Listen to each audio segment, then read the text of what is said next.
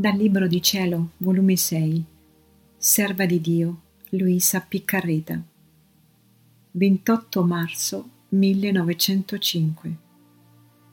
Effetti della turbazione. Incontro continuo di Gesù con l'anima.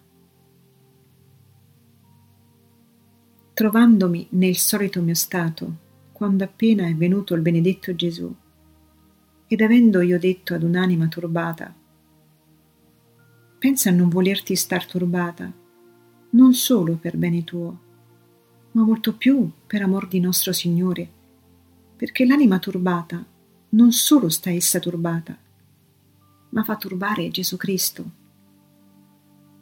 E dopo ho detto tra me, che sproposito che ho detto, Gesù non può mai turbarsi. Onde nel venire mi ha detto, Figlia mia, invece di uno sproposito hai detto una verità, perché in ogni anima vi formo una vita divina, e se l'anima è turbata, questa vita divina che io vado formando resta anche turbata. Non solo, ma mai giunge a compirsi perfettamente.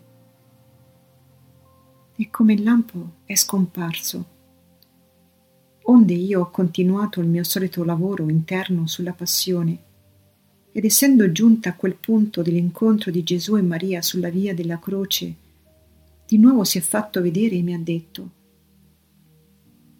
Figlia mia, anche con l'anima mi incontro continuamente, e se nell'incontro che faccio con l'anima la trovo in atto di esercitare le virtù ed unita con me, mi ricompensa dal dolore che soffrii quando incontrai la mia madre così addolorata per causa mia.